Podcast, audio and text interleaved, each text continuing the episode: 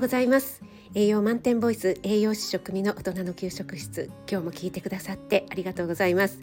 このラジオでは栄養のこと食べ物のことすぐに役立つミニ知識をなるべくわかりやすく配信しています。フォローいいね押していただけると嬉しいです。YouTube、インスタ、Twitter もやってますのでそちらの方もよろしくお願いします。はいということでですねいきなりですが皆さん体重は毎日測っていますか？早いもので新年明けてもう1月も半ばに差し掛かりましたね。お正月太りっていう声もねちらほら聞こえてきますけども。やっぱりね年末年始クリスマスとね それからお正月とごちそうを食べる機会がたくさんあってそして、えー、寒いですし なかなか動かないということもありましてちょっとねお肉を貯めてしまった という方も多いんではないかと思います私はですねだいたい毎日お風呂に入る前に体重計に乗るようにしています。えっ、とね測らない時もあるんですけどまあだいたい毎日測っていますかね。それによって前の日にねちょっと食べ過ぎてしまったからあちょっと増えたんだなとかっていうのがすぐにわかるというところが毎日測ることのメリットだと思うんですよね。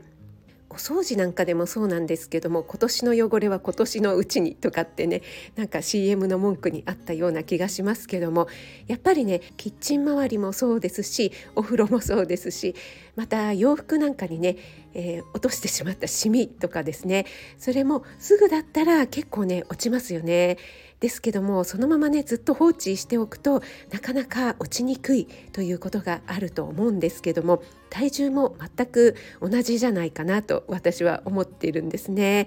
はい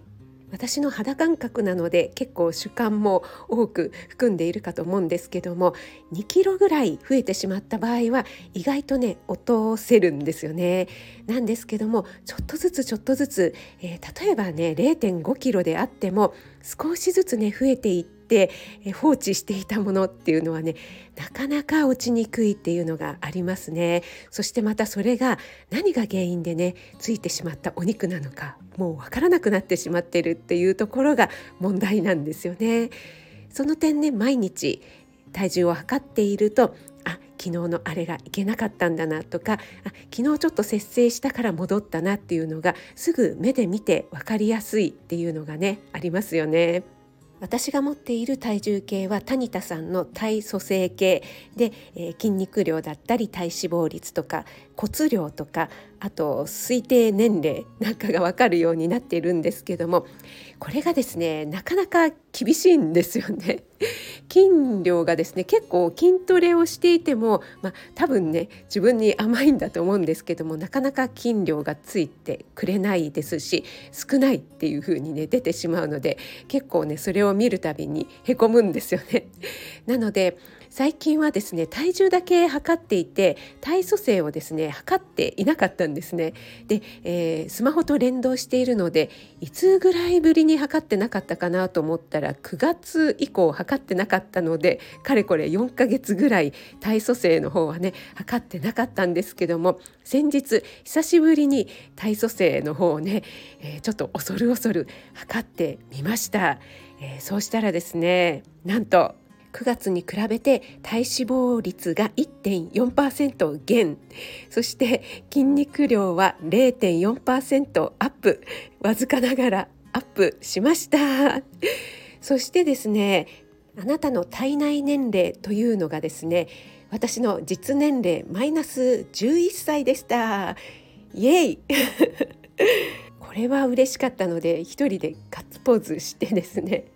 スマホのカレンダーにですね「3 good things」っていうのを書いているんですけどもそこにですね「体内年齢マイナス11歳」って書いてで万歳マークのですね絵文字を入れました。ということでモチベーションがアップしてきましたので今後はですねもうちょっと筋力をアップしてですねスパルタのタニタさんの体組成計にうん。筋力ついてきたよって褒められるようにちょっと頑張りたいと思います。皆さんは体重測る派測らない派？どんな感じでモチベーションを上げていますか？よかったら教えてくださいね。営業満点ボイス食味がお届けいたしました。今日も素敵な一日となりますように。日曜日ですがお仕事の方は気をつけていってらっしゃい。